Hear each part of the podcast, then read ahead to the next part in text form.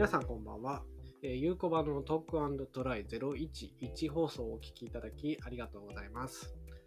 えー、今日は3月26日、えー、金曜日になります。えー、今日はですね、待望のモトローラレーザー 5G を購入ということで、えー、今日発売した SIM フリーの折りたたみスマホ、レーザー 5G を開けていきたいと思います。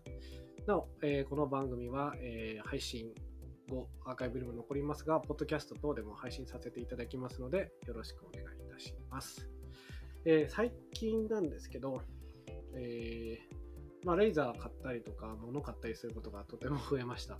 えっ、ー、と、自分が普段1年とかの様子を振り返るとですね、大抵2月、3月で散財してるっていう様子が、えー、分かっているので、ちょっとどうなのかなと思いつつ、えー、今回もこんな風にレーザー買ってしまいました。えっ、と、また、あと今日からアハモ、ドコモのアハモが、えスタートしましたが、自分はどうしようかなと考えてて、本当は考えながら配信することを考えてたんですけど、えっ、ー、と、今日、ビジネスインサイダーの記事で、えー、自分だったらどうするみたいな、えー、そんな記事をあげました。まあ、なんというかですね、すごいそれはマニアックというか、参考になるのかなとちょっと不安なんですけど、えっ、と、まあ、なんかビュー数を見てると、よく見ていただけてるようでよかったです。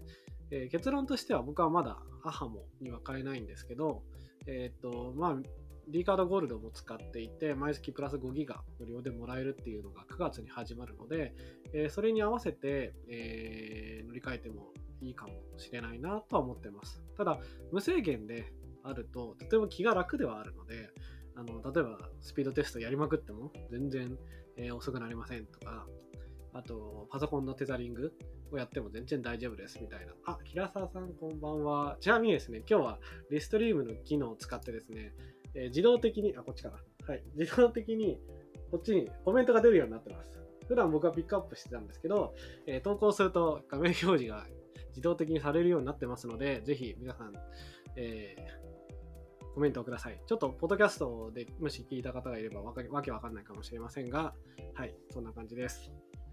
というわけで、雑談はこのままにして、えー、開けていきたいと思います。えー、ビッグカメラで購入しました。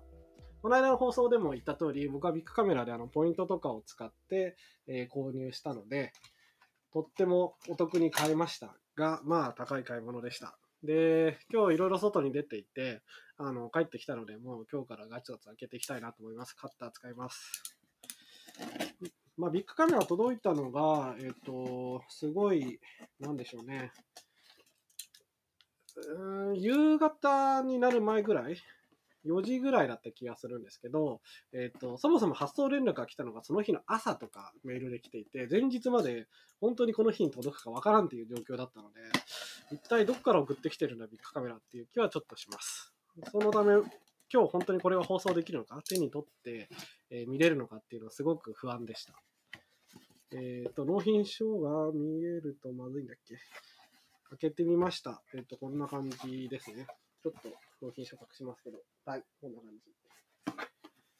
結構ちっちゃな箱に、60サイズぐらいで入れる箱に、えー、モトローラー入ってますで、今日なんでこの段階から始めたかというと、えっ、ー、と、結構箱が特徴的なんですよね。写真でもさらっと触れられている、えー、BI の記事や写真でさらっと触れた気がするんですけど、他のところにも載ってたかもしれませんが、とにかく、レーザー 5G なんか箱が特徴的なんです。早速出したいと思うんですけど、ちょっと音がうるさいので、しばらくお待ちください。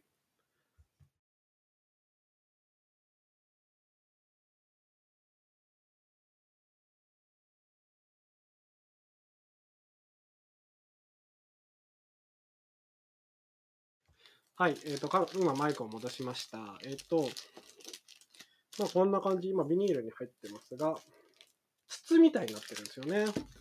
まあもう海外のね、ブログとか見てとか、まあその国内でも発表されたやつ見て、知ってる人は知ってると思うんですけど、こんな感じです。見えますかねちょっと初画カメラで見てみる？わかるかな？うん、ちょっと見づらそうなので、このまま行きましょう。はい。こんな感じに。なんか、モノリスってわかりますか？モノリスみたいですよね。で、ここが半透明になってて、中がつけて見えるようになってるんですけど、そこには傷がつかないように、まあ、保護のビニールがついてます。で、えっ、ー、と、この辺はほぼプラスチックみたいな素材で、えっ、ー、と、底面には日本語のシールが入ってます。まあ、グローバル版と基本一緒なんでしょうね。上からシールを貼ったような感じがします。えっ、ー、と、じゃあ開けていきますというか、まだビニール剥がします。よいしょ。はい。ちょっと見やすくなりましたかね。あの、ディスプレイが反射しちゃって見にくいと思うんですけど、元のマークと、えー、レイザー 5G ってロゴが入っています。で、えっ、とですね、他特徴、正直言うとですね、この箱、すごいってちょっとだけなんですよね、データ話すると。あの、あ、いい箱ですねっていう感じで、あの iPhone とか、まあ、あの、キャリアの、なんでしょうね、端末とかだと、結構もう、箱が簡素化しちゃってると思うんですけど、これはもう、まあ、高い端末なんで、あの、いい箱に入れましょうっていう感じがします。よいしょ。はい。で、えっ、ー、と、あ、こういうふうにですね、こう開くわけですね。アンボックシング。で、えっ、と、はい。本体がこのようにぶっ刺さってます。なんかもし見てほしいところとかあれば、えー、ぜひチャットでください。この右側の、画面的には右ですね。画面的には右側のところに出るようになってるので、ぜひください。えっ、ー、と、はい、こんな感じです。じゃーん。ここも凝ってますね。なんか、ここにレイザーってロゴがあるし、ここに点々点が見えますかね。えっ、ー、と、だから何って言われると、何でもないんですけど、とにかくかっこいい。で、えっ、ー、と、じゃあここからは、えっ、ー、と、初画カメラに切り替えて、ちょっと何が付属で入ってるかっていうのを見ていきたいと思います。はい。じゃあ、えっ、と、毎回おなじみの iPhone の、これは初画カメラです。えっ、と、せっかくなんで、僕も登場します。一回、えっ、と、チャットを閉じますが、え、見てはいるので、ぜひ、えー、見てほしいポイントとかあれば、コメントください。はい。じゃあ、開けていきましょうかね。えっ、と、じゃあ、こういうんで、えっ、と、ここから、引っこ抜くとですね、こうなんか、なんて言えばいいんでしょうね。あの、鉛筆とか入れる箱？なんて言ったっけ？筆箱か。筆箱とかに近い何かを感じますね。っていうケースと、えっ、ー、と、本体。それ以外は、えー、ありません。見てもないですね。本当はですね、この入ってたケース、えっ、ー、と、なんか充電台とかに使えないかなって思ったんですけど、ちょっと難しそうな気がします。中にですね、なんかわかります？ちょっと線が入っちゃってるので、ちょっと充電台とかに使うには加工したりする必要あるかもしれない。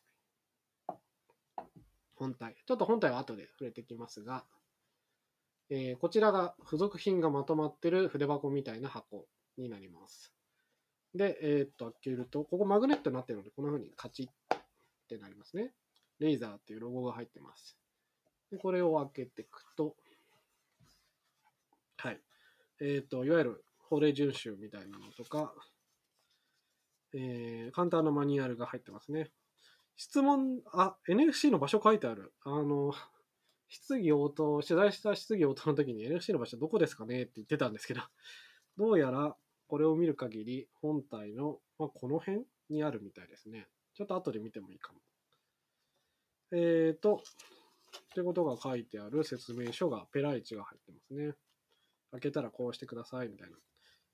えっ、ー、と、おーあ、なるほどね。この箱は充電とかには使えなさそうだけど、あの、電話のスタンドにしてサウンドの増幅をしましょうっていう。だから穴が開いてたのか。なるほど。これ全然読んでなかった。みたいな感じが方が書いてあります。で、何が入ってんのっていうと、えっ、ー、と、充電器。充電器ですね。何ワットのだろう何ワットって書いてあるかなえー、っとですね。これが、えー、入力が書いてある。出力が5ボルト3アンペア、9は9ボルト2アンペア、15、18ワットで12ボルト1.5アンペアなので、まあ18ワットか。最大 18W の、えー、と AC アダプターがついてます。で、これ A ですね。で、うん。これは違う。これが、充電器用の USB ケーブルですね。A2C ってやつですね。はい。で、えっ、と、これがですね、これ実はレビューの時に開けなかったんですけど、デノンのイヤホン、タイプ C のイヤホンですね。がついてます。で、イヤーピースが結構特徴的な作りになってるかなと思うんですけど、このイヤーピースは、なんと、替えがあります。なので、耳の自分の大きさに合わせて変えることができるんですね。あ、やささんありがとうございます。あの、メガネ入れにも使えそうだよねってことで、僕のちょっと、じゃあメガネ入れてみましょうか。これね。汚い、ちょっと汚いけど。はい。これ普通の僕のメガネですけども、ちょうど入るかなあ、はい。あ、でも、ちょっと狭いかな。ちっちゃいメガネだったら入りそうですけどね。ちょっと狭いかな。うん。あ、でも入るな。はい。メガネ入れとしても 使える。まあでも、ちょっとね、しまっとくにはもったいない感じの質感のやつなので、うん、なんかに使ってもいいですね。ありがとうございます。はい。で、えっ、と、スタンドはスピーカーの代わりですか？って鍵屋さんのご質問ありがとうございます。えっ、と、はい。あの、このマニュアル曰く、いわゆるあの、充電不要で使える、えースピーカーみたいなのが100円銀紙とか雑誌の付録とかであったと思うんですけど、それと同じ仕組みですね。要は、ここにちょっと空洞があって、ここにも穴があるので、ここでまあ音が増幅して出てくるみたいな仕組みになってます。まあ、なってますというか、僕まだ試してないので、なってるって書いてありました。はい。知りませんでしたね。で、まあ、さっき言った通りイヤホンもあると。なんか、ちょっとその辺の工夫は面白いですね。今気づいたわ。全然レビューの時にマニュアル読んでないっていうのがバレてしまいましたね。で、えっ、と、おなじみ。おなじみシムピンはこんな形です。はい。見えますかね。あんまり大きな特徴もないですが、シンプル、まあシンプルっていうか、あの、普通の、他のと比べてみましょうかね。僕、でも今変なシムピンしかないな。これオーストラリアのキャリアのシムピンですね。まあ普通のサイズかなと思います。そうそう、モトローラーの端末って結構デュアルシムとか SD カードとか入ったりするやつは、あの深く入れられるやつじゃないと使えないんですよね。で、今回のは、まあここに、本体のここにシムトレあるんで、挿してみると、確かそんなに深くなくてもよかった。これしかないんで。これしかないんで、えー、まあ普通の SIM ピンでもいいんですけど、まあ割と長めのものがついてますね。他のと共通化だったかどうかはあんまり覚えていません。はい。えー、っと、以上が付属品。結構シンプルですね。あの、さっき言った通り結構もう今充電器つけないみたいな風潮がありますけども、この、まあさすがにこの値段の端末のえー付属品にはついてる。まあ iPhone はその値段でもついてないわけですけど、ついてるわけですね。ただ、PD ではないので、まあより早く充電したい人とかだったら、専用のというか、別途自分のを買った方が良いですね。はい。こんな感じで箱でした。どう使いましょうかね、本当に。困った。困っちゃいないけど、どうしましょうかね。何で使うのがいいのかな。まあ、台にはこれ使おうかと思うんですけど、戻らない？大丈夫？はい。まあ、置いときます。はい。じゃあ、本体の方に見ていきたいと思います。ちょっと本体ちっちゃいので、画面を大きくしていきますね。はい。はい。iPhone 綺麗だな。えっと、フィルムが貼ってありますね。ここにもディスプレイがあって、そして、えー僕の BI のレビューだと、えーなぜか開けた画面を全く見せなかったので見せろやと Yahoo コメントとか Twitter のコメントでも言われたんですが、今日は開けます。そういう企画だったんだよ。はい。こんな感じですね。結構折り目とかがあん、まあ見えないような写真を撮ってたっていうのもあるんですけど、若干この暗い状態では、あ、この辺曲がるんだなっていうのは見えますし、触ってると、あ、曲がる曲がるって感じはします。ただ、この後画面つけますけど、画面つけてるとそんなに気にならないはずです。じゃあ、せっかくなんで、火入れというか、電源つけていきましょうか。ちょっとセットアップの時とかは、えー、と飛ばすかもしれませんが、どこだっけ？これか。ここに電源があります。長押しすると、はい、出てきましたね。パカパカしたい。僕ね、怖くてまだできないんですよね。こうこういうやつね、こういうやつ。あれがまだできなくて、ちょっとどうやってやるのかっていう。割とね、ちょっとずっしりくるので、なんかあの、それこそガラケーの頃のパカパカのテンションでやると、僕落としちゃいそうで怖いんですよね。はい。はい、ゼアと来たので、えっ、と、これはスタートします。おっと、英語でやっちゃった。戻って戻って。一応日本人なんで日本語でお願いします。はい、ようこそと来ました。で、えー開始します。この辺は多分普通の Android と一緒ですね。まだ SIM 入れてないので、スキップします。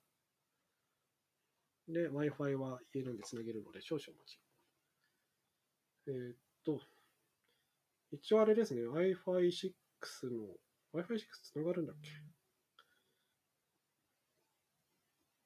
えーうちのネットワークにつなげてみます。つながったっぽいですね。5GHz 帯のにつなげた気がします。まあ、この辺のはね、あまり変わんないですね。起動画面に M って出てきて、あ、あそうそう。あの、矢崎さんとこれは確認したんですけど、モトローラーの、えソフトバンク版を開いて、え再起動させて、ソフトバンクってロゴが出るのかって見たんですけど、出ませんでした。ディスプレイ折り目に関係なく映り込みが波打ってる。あ、これはですね、UKL の、あのーやつのせいだと思うんですよね。ディスプレイ、あの、カメラのリフレッシュレートと、えっ、と、UKL のあの、リフレッシュレートがアンマッチしてて、全然、あの、実際の目にはこういう風には見えません。写真撮るときとか、UKL だと、あの、輝度マックスにすれば、この波消えたりするんですけど、ちょっと今の段階だとまだ輝度調整のあのオプションが出てこないので、えーこの波打ったままです。なので、レーザー特有かって言われると多分違うと思います。ちょっとですね、見せられるかな見せられる画面を出せばいいのかなえっ、と、例えば、あ、でも、Xperia だとそんなに目立ちませんね。どっちも UKL だけど。そうそうそうそう。映り込みが波打ってるのってのは、あ、さっきの黒いところってことですか？あ、こういうことね。こういうこと。そうっすね。映り込み、こういう白い円のところが波打ってるように見えるって話ですね。ごめんなさい。えっと、そういう意味では、もう確かに波打ってます。でも、肉眼で見てるとよくわかんないんですよね。うん。映り込みは波打って見えるかもしれない。ただまあ文字が波打って見えるわけでは決してないのでよく見えるかなと思います。はい。リフレッシュレートの問題ですね。Xperia 5 Mark II だとそんなにはならないです。うんと、まあいいや、進めていきます。こうで、僕、アプリとデータのコピーはコピーしない方針です。前、知り知り合いのやつをコピーして移行させたら、結構中のデータがぐちゃぐちゃになってアプリが起動しないとかたまにあったので、僕はいつも新規で作っちゃいます。で、Google アカウントの方はちょっと今から入れます。うん。まあ、この辺も iPhone だと早いよねとかってあるのはすごいわかるんですけど、ちょっと iPhone をメイン機にすることはできないので、しょうがない。2段階認証をすればいいかな。はい。はい。まあ、メールアドレスとか見えてもいいんですけど、まあ、こんな感じ。はい。映り込みがうんぬんっていうのはこれで見えますね。まあ、ただ文字は結構見えます。綺麗にね。で、追加します。メールアドレスは公開してる情報なんで別にいいです。はいはいはい。そうですね。確かに。鏡みたいになるのに。これはまあガラス、ガラスなのかな？忘れちゃいましたけどね。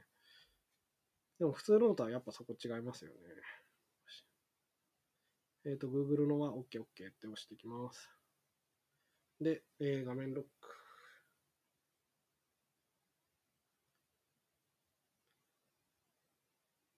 今、ピンを入れたので、これから指紋の設定します。セットアップ。で、えっ、ー、と、指紋はここにあります。モトローラの M マークのとこにあります。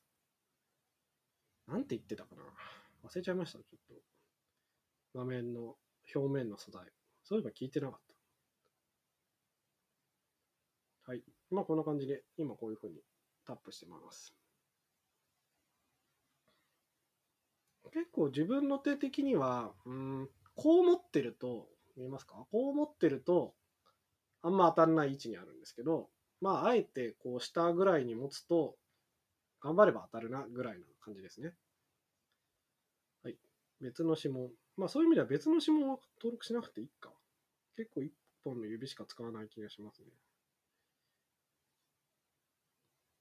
はい、完了します。どこどこ。はい、Google アシスタントを設定してくださいと出たので、えっ、と、ここからはダメな画面は出てないかな大丈夫ですね。ボイスマッチするかって言われたので、今しませんって答えました。ちなみに、このセットアップ暇なので、えっ、と、やると、あのーおっと、番号が出てきてしまった。まあいいや。これはそんなにあれな。Google Pay の今画面が出てきました。これでいいかな？はい。はい。Google Pay の画面が出てきて、僕の Google アカウントにはソニーバンクウォレットが紐付けているので、あの、このように、もう登録するって出てくるわけです。NFC Pay だけが使えるってことですよね。まあ、ビザタッチ。いわゆるビザタッチ。そうそう。そして、セキュリティ番号入れろとか出てきた。うんうんちょっとこの間に質問読んできますね。えー、っと、フォルダブルではガラスはサムスンだと思ってた。そうっすね。そうですよね。そう、聞けばよかった。全然なんかその考えがなかった。言ってたかもしれないけど、覚えてないな。うんうんうんはいえー、っと、さて、この後もう出てこないよね。この辺でこうしてくる。はい。あ、これはもうソニーに連絡が行くよって画面ですね。はい、どうします。あ、平沢さんありがとうございます。レイザー 5G のディスプレイ表面は樹脂だったっつって。あ、こういう風に出るんだ。ですよね。なるほど。まあ確かにガラスって感じじゃないですよね。カチカチみたいな。そういうのとはちょっと違うような。0423。何がって感じですけどね。えーっと、ちょっと Google Pay の登録に手間取ってますが、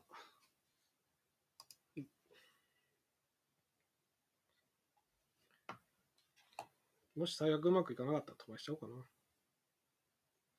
なんかでも、あの、画面が、文字読めないですね、これ。まだブラックモードとかやってないのに。あ、ダークモードとかやってないのに。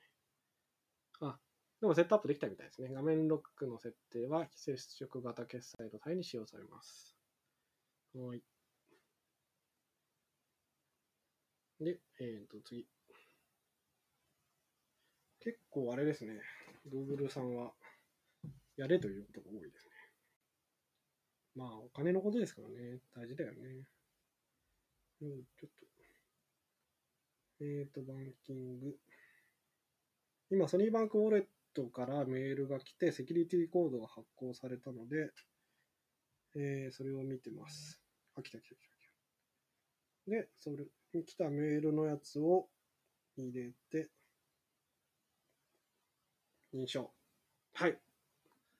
お待たしました。設定完了です。ということで、まあ、あの、日本にいくつあるかわかんないけれども、ビザタッチの、ビザタッチとかの場所でこれで、えーまあ、決済ができるようになります。はい、次。はい。YouTube ミュージックアプリは7000万曲以上、これ YouTube ミュージック入ってるよって感じですけどね。その他はいいですか？と。いらないです。これでセットアップはいいですかね？おっと。モトローラーのソフトウェアのやつに同意しますか？と。はい、同意します。こういうのであんまり、なんかまともな情報が来た覚えないですけどね。はい。ここからチュートリアルです。えっ、と、基本的に、あの、画面確認、設定確認するとですね、えっ、と、ジェスチャー以外にもできるんですけど、まあ、この端末使うなら Android のジェスチャー操作使ってもいいかなって気がします。えー上にスワイプしてホームに移動しますっていう、こんなやつですね。はい、ホームに来ました。あれ？でもチュートリアル終わっちゃったよ。いいのか？はい。この辺に戻ってきたかな。セットアップは完了していません。開始。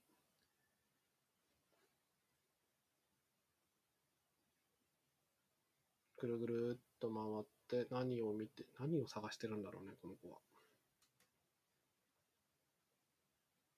普通に僕の通知が来そうで怖いですけど、まだ Google アカウントしか入れてないから仕事のメールとかは来ないはず。そうなんです。フェリカ人愛用です。お財布携帯は載っていないので。うんうん。なんか何の設定してるのかわかんないですね、これ。うーんと、めんどくさくなってきたので戻しちゃおうかな。えい。いいかな。アップデートしてんだ。なるほど、なるほど。まあ、じゃあ、放置しておきましょう。はい、こんな感じで、えっ、と、レイザー、無事セットアップできました。Google アカウントを入れて Wi-Fi に接続した状態です。こう見るとですね、あ、結構なんか、はい、プリインストールアプリはこんな感じです。あのーまあ、SIM フリー版なんで Yahoo とか、えソフトバンク系のアプリは入っていません。で、えっ、と、基本的には Google の、えーアプリが並んでると思います。モトローラー系のアプリは、まあ、この元っていうのと、まあ、カメラは一応、モトローラーだったかなこれは確か。で、メロッパーは書いてないけど、うん。でも、これ Google カメラじゃないので、モトローラーのカメラと考えていいと思います。はい。なんか触ってほしいところとかあればぜひ言ってください。うん。えっ、と、でですね、まあ、画面こんな風に、えっ、と、記事に書いた気がするんですけど、えっ、と、基本モトローラーのレーザーは、あの途中で止めるということが、さっきあの言ってもらってた Z フリップ、Galaxy Z フリップみたいに途中で止めて、なんか、えー手鏡みたいに使うということができません。こういう風に折るんですけど、えーこの状態だと開こうとしますね。基本こっちに力が向いてるので、中途半端な状態で止めることはできません。で、この辺まで来ると、こっちに、えー閉じられるようになります。はい。で、ここにもフィルムがついてるので、今回剥がしちゃいますね。はい。で、えっ、と、この状態、このクイックビューディスプレイの状態でも何かを開こうとすると、この、えーパスワード認証が求められるので、指紋をタップすれば開きますと。はい。どうですかね。もうこの状態でかっこいいですよね。渋い、とっても渋いなと。こういうそういう意味では僕まだ、あの、プラススタイル限定発売の、えっ、と、ゴールドを見てないんですけど、まあ、ゴールドも結構おしゃれさんな感じですけど、黒の方は渋い感じのかっこよさがありますよね。パカパカ。パカパカやるか。ちょっと待ってね。パカパカね。パカパカやるためにはもうちょっとカメラ引きたいですよね。どうかな。パカパカやってみます。こんな感じで、そんなに慣れてないからあれですね。でもまあ、できなくはないかな。一応、パカパカはやっていいんですよって、あの、元の開発は言ってたので まあ、あの、落とさない程度には頑張ればいいかなと思います。何でしたっけ ?1 日に100回ぐらい折りたたん折りたたんでも大丈夫とか言ってましたよね。はい。こんな感じですね。指紋はつきやすそうですね。はい。あの、つきます。めっちゃつく。もう、見てわかりますよね。指紋めったベタベタついてます。だから何かに入れたりとかしときたいですね。今はちょっと汚いんで拭いちゃいますけど。結構パカパカもあの、なんだろう、あの、カッチャカッチャって感じもあると思うんですけど、これはなんか、ヌンって動く感じです。わかります？ぬまあ、ここはカチャって言いますけど、これはなんかぶつかった時の音ですよね。ヒンジはなんか、バネがついてるっていう感じはあるんですけど、でも、このぐにゃって感じになるイメージです。あでも、やろうと思えば片手でいきますね。ここをね、グイってやると、個人的にはできる。かな？パカパカしてみて。はい。じゃあちょっと、まあ、ぶっちゃけですね、これ、モトローラレーザーこれ、開いた時って、ただの Android スマホなんで、あの、言うてそんなに機能、特別な機能ないよねっていう感じがします。なんで、えっ、と、そうだな、BI の記事で見せてなかったところを見せると、例えば、まあ、これはレーザーじゃなくてもいいだろうって感じはしますけど、こういうスタイルみたいのを変えられます。フォントを変えたりとか、あの、アイコンを四角にするとか丸にするとか、こういうちょっとバルーンみたいな形にするとかのテーマ設定ができますと。僕はもう標準が好きです。っていうのもあるし、あとはこの元アプリに、えっ、と、基本的にそのモトローラーだからできることみたいなことがまとまってます。あ、そうだ、僕一個ね、マニアックだけどすごい気になってることがあったんだ。あの、音。音にハロー元は入っているのかっていうのを確認しなきゃいけませんでしたね。忘れてました。あの、ハロー元っていう着信音があるんですけど、もうずいぶん前から入ってなかったんじゃなかったっけとか、最近、それこそモトローラの端末買ったの久々なんで、調べてなかったんで、ちゃんと見たかったんだよね。電話の着信音。もっと。ああはい。これあれですね。モトローラレーザーの CM で使われてた曲っぽいな。んで、こういうの、ハロー元はない。ハローはある。まあ、これは違うね。モトローラ、この曲をもう元って名前にしたんだ。ハロー元はないね。うん。悲しい。俺たちのハロー元はなくなってしまいました。ちょっと前からなかったのかもしれないけど。なるほど。いやいやいや。ちょっと一個確認できてよかったです。あの、あと、覚えてる人もいたかもしれないですけど、あの、レーザーの、昔のレーザーのを模した UI とかもあんまり、えー、アプリとしては入っていません。あの、なので電話とかも、電話で開いても大丈夫かな。えー、っと、まあ電話とかも普通のこういう Android の UI です。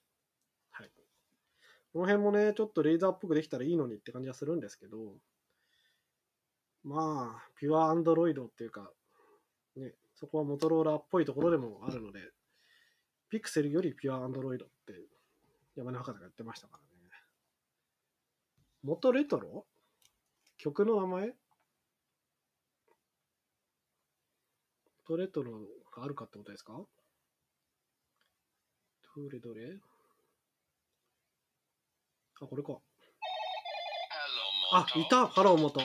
でも、女の人の声じゃなくなってる。これうるさいな。これが元。これ音どんぐらい入ってんのかな？まあいいや。で、これがハロー元。あ。俺が言ってたハロー元はこれなんですけど、これじゃないですね。前聞いたのは。女性だった気がしますけど。えー、一新したんだ。知らなかった。意外にね、まあこれを BI のレビューで書いたらちょっと削られそうな気がするんで書かないですけど、気になってたんでよかったです。ありがとうございます。男の人の声になってましたね。なんか、すごいサイケな感じでした。じゃあ、まああとは、まあ、クイックビューディスプレイの挙動を見たいですよね。こんな感じで、クイックビューディスプレイの挙動を見るときは、ちょっと画面を大きくしますね。はいえ、800×600 ぐらいだった気がするんですけど、えーっと、そんなになんだろう、解像度低いようには、やっぱ画面が小さいからか見えませんね。えーっと、ありがとうございます。バッチリ音入ってますね。ただ、大丈夫かな？バッチリ音入ってて逆に。まあいいや。まあこの動画に別に広告も入らないからいいでしょう。えーっと、はい、こんな感じで、最初の画面が、えー時間。で、えー次の画面にアプリショートカット。で、次の画面に、えー連絡先のショートカットが出ます。で、ちなみにもっとこっちにするとカメラになるので、こんな感じに僕は映りますね。ヤッホー。写真を撮り始められます。えっ、と、デフォルトの設定だとこれはほぼ1対1でした。ただ、えっ、と、なんかデータ見たら3000ピクセル ×3001 ピクセルみたいなデータが取れてて、その1どっから来たんじゃとちょっと思いました。はい。で、えっ、と、そもそもじゃあアプリどう動くのってところなんですけど、最初はこの3つのアプリしか、えっ、と、ここには出ていません。なので、アプリの管理というところから、ここに表示したいアプリを選ぶことができます。まあ、すべてがここで動くわけじゃないので、これは妥当な判断かなと思います。で、えっ、と、まあ、例えば電卓。これ、Google の電卓じゃなくて、多分モトローラっぽい電卓なんですよね。はい。こんな感じで。そしたらできます。ちょっと計算するのが良さそうですね。で、YouTube。YouTube はね、あ、そうそう。で、こういうアプリを開こうとすると、最初の画面にあの外部ディスプレイで開くための権限を与えてくださいって言われるので、これはもうシンプルに了解と押しちゃいます。はい。どうですか？普通にちっちゃい画面で普通に YouTube のアプリが開いてるみたいですよね。はい。今日はモンハンライズの発売日でもあります。という感じですね。普通に再生できると思うんですけど、どれか再生して良さげなものはあるかな。まあ別にどれでもいいか。えー、っと、権利関係的に問題なさそうなのを開きたいですね。なかなか自分のチャン登録してるチャンネルがバレてる感じがしますけど、まあいいや。めんどくさいので、音は入れずに。音もでも出るか見たいですよね。そうだな。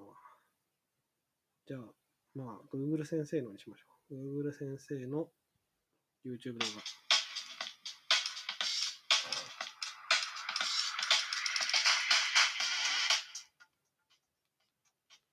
画。はい、普通に再生されてますね。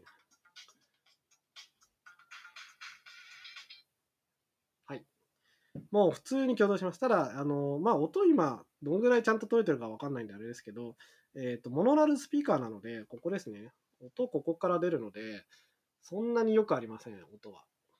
普通にイヤホンとかで聞いた方がいいと思います。はい。で、YouTube こんな風に表示できますよっていうのとか、あとは、このアストローデッセイっていうアプリがあるんですけど、これはゲームですね。いわゆるあの、Chrome に入ってるやつと一緒です。障害物を、このピンクの障害物をこうやって避けていく。はい。暇な時にやっちゃいそう。はい。という具合でございました。初期アプリだとこんな感じで、えーっと、書いた、BI にも書いたんですけど、例えば Chrome とかは実は出てきません。ここに入ってる、このアプリは、えーっと、この本体には入ってるんですけど、えー一部ここに表示されないアプリがあるので、えー全部のアプリがここで使えるというわけではないです。なので今度、まあ、今セットアップしたばっかなんであんまアプリ入れてませんけど、えー何が動いた動いてないかっていうのは起動させてみます。あの、ブログにまとめようかなと思ってます。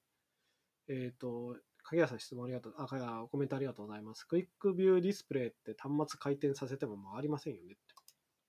なるほど。確か回んないと思うけどやってみましょうか。画面なんか表示させてからの方がいいですよね。うん。じゃあ、えっ、と、当たり障りのないもので、ニュース？とか？開くかな？許可。はい。BI の記事で出るといいんだけど。あ、これかな。はい。Chrome は開かないけど、Google ニュース開けばニュースは読めますね。えっ、と、で、回転させたらなるか。回転はしないと思います。してないですね。はい。なのでクイックビュー、クイックビューディスプレイは基本この状態と思っていいと思います。で、常に上には、あの、接続情報、コネクテッドの情報と、あと、えーバッテリーが表示されてますね。上からなぞると通知が出てきます。通知というか、あのクイック設定が出てきます。ここで Wi-Fi、えーっと、SIM のモバイル通信の状況を Bluetooth 通知のオンオフ、えー、プレーンモード、機内モードとホットスポットができますね。はい。あの、ホットスポット、案外これいいんじゃないかなって、僕はあの結構閉じて使えるんじゃないかって記事を出したぐらい、本当に閉じて使えると思ったので、あの、テザリング用の、まあそんなに電池ないんであれですけど、サクッとテザリングして、この辺に置いとくみたいな、PC の隣に置いとくみたいなのには、まあやっぱ小型になるからいいかなって気がします。はい。という感じで、あとじゃあちょっとカメラだけ見ましょうかね。時間も長くなってきちゃったんで。はい。この辺で見えますかね。ちょっと僕の顔がの映ってるのはもうドンマイということで勘弁してください。で、えっ、ー、と、この UI 見ていくと、えっ、ー、と、ここの矢印を押すと設定が出てきます。ここから、えっ、ー、と、ライト。こっちのライトが光るんですよね。で、えっ、と、タイマー。3秒と10秒。で、比率1対1と4対3が切り替えられます。で、えっ、と、これはフェイスビューティー。まあ、美顔モードオンオフ、オートオンオフですね。で、これはな、自動スマイルキャプチャー。笑ったら勝手に撮ってくれる。で、これはジェスチャー自撮り。確か手をこうやってやったら勝手に撮ってくれる。で、あとは HDR のオンオフ。で、これは、ああ、ミラー表示するかしないかですね。が設定できます。で、ここに変な UI があると思うんですけど、これを押すと、えっ、ー、と、モードを切り替えられます。基本的に、まあ、全部ちゃんと対応してるか見てないですけど、基本的にモトローラのカメラに搭載されている機能はここで見れるっぽいですね。グループ自撮りしたり、ライブフィルター使ったり、えー、スポットカラーやったり、ポートレートモードで撮ったり、ポートレートモードもやれば結構、周りがボケ、ほら、周りがボケましたね。まあ、あんまりうちに背景乏しいんで、ボケてるか見づらいかもしれないですけど。はい、こんな感じで、カメラも意外に使えると。で、前も書きましたけど、えっ、ー、と、この状態、パカパカしなくても、まあ、この状態からこうやってやると、手首を2回ひねるとカメラが起動しますので。これでそのままサクッと、例えば、今はオフになってますけど、えっ、ー、と、片手で撮影できるようになってれば、こういう風に撮って、もうすぐ撮れちゃう。セルフィーしたい人、もしくは、まあ今は興味なくても、これ買ったらやってみようって気にちょっとはなるんじゃないですかね。まあ、おじさんの自撮りなんて撮ってもどうしようもない気がしなくもないですけど、末岡さんにちょっと対抗するぐらいしか思いつかないですね。はい。というわけで、えっ、と、最初のセットアップ等々やってみました。特にあとは大丈夫ですかね。えっ、と、ヒンジのところにペンがしまえたら革命、そうですね。ちょっと、まあ、そもそもペンがね、その樹脂耐えられる、ガラス耐えられる、えー、みたいな話はあるので、まあ、今後どうなっていくかっていう、まあ、このモトローラのレーザーについてはちっちゃくなるっていうところが、まあ、ちっちゃいまま使えるし、ちっちゃくなるってところがメインで、まあ、逆にあの、えー、ギャラクシーのフォールドみたいなやつは、えー、大きくなる。大きくなって便利に使えるから、逆にそっちの方はペン使えた方がいいよねって気がします。じゃあ、ちょっと画面を戻します。はい。というわけで今日は、えっ、ー、と、長々と、こんな長々と、前回1時間ぐらい話してて、あの、話しすぎじゃんって思ったんですけど、えー、やってみました。どうだったでしょうか？あの、多分、ポッドキャスト的にはすげえまた聞きづらいものができてしまったなと 思っているんですけど、まあ、また YouTube のリンク貼ってフォローしたいと思います。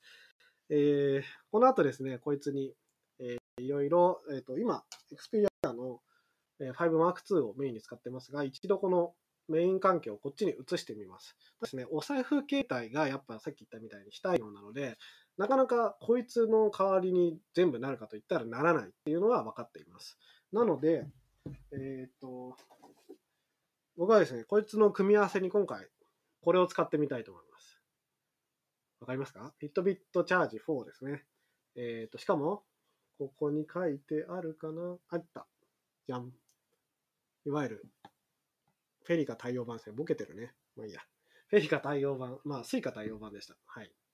のやつなので、まあ、この、これとこれの組み合わせだったら、えー、こう乗れるし、えっ、ー、と、かつ、電車にも乗れるし、さっきのビザタッチもできる。で、どうせ、まあ、QR コード決済みたいなのもできるので、えー、それで、なんだろう、日常が、キャッシュレス系の日常が暮らせるかっていうのはちょっと試してみたいなと思います。まあ、使えないのはね、分かってますね。ID、クイックペイが使えないので、その辺ちょっとどう、あの、判断するかっていうところが肝になるかなと思っています。はい。というわけで、えー、今日は以上になります。皆さん、えっ、と、今日は、やっぱなんかレビュー系見ていただけて嬉しいですね。あの、結構多くの人に見ていただけてありがたいです。えっ、と、また、あの使ってみた、何週、1週間使ってみた、2週間使ってみたみたいな、えー放送もやりたいと思いますので、えーぜひ引き続きよろしくお願いします。はい。えっ、と、コメントも今日いっぱいありがとうございます。全部読み切れてませんが、あの、ちゃんと全部読んでおりますので、本当にありがとうございます。えっ、と、最後これだけ読んどこうかな。ワクワクリツイートさんの Windows 10の同期アプリ？あ、これか。Windows 10同期アプリが小さいまま動くなら、そうですね。同期、うん。通知の同期とかできるはずです。ただ、あの、Galaxy のがサポートしてるみたいな、あの、アプリも Windows で動くみたいなのは多分できないんじゃないかなと思います。そうそう。鍵屋さんありがとうございます。あの、別にね、 Fitbit Charge 4じゃなくても、ウェナでもね、いいですもんね。そうすれば、まあちょっと、カードは限られますけど、ID、クイックペイもまあ使えるので、それっていう手もありますね。で、お客さんが、次は PS5 unboxing。そうですね、 unbox ですね。えーっと、多分 PS5 が4月頭ぐらいに届くと思うんですけど、4月は多分ちょっと出かけなきゃいけない用事もあるので、すぐに開けることはできないかもしれないです。むしろ PS5 はでかくて、こういう風に放送しづらいので、普通に動画の配信とかに、えーしたいなというあの、ゲーム動画の配信とかしたいんですけど、まだ PS5 の何のゲームやろうか決めてません。あの、クラッシュバンディ君やろうかなっていう気はしてますけど。はい。ということで、また改めましてありがとうございます。えっ、と、また早めのうちに、えーアーカイブも公開して、えっ、と、生放送もやっていきたいと思いますので、ぜひ引き続きよろしくお願いします。ありがとうございました。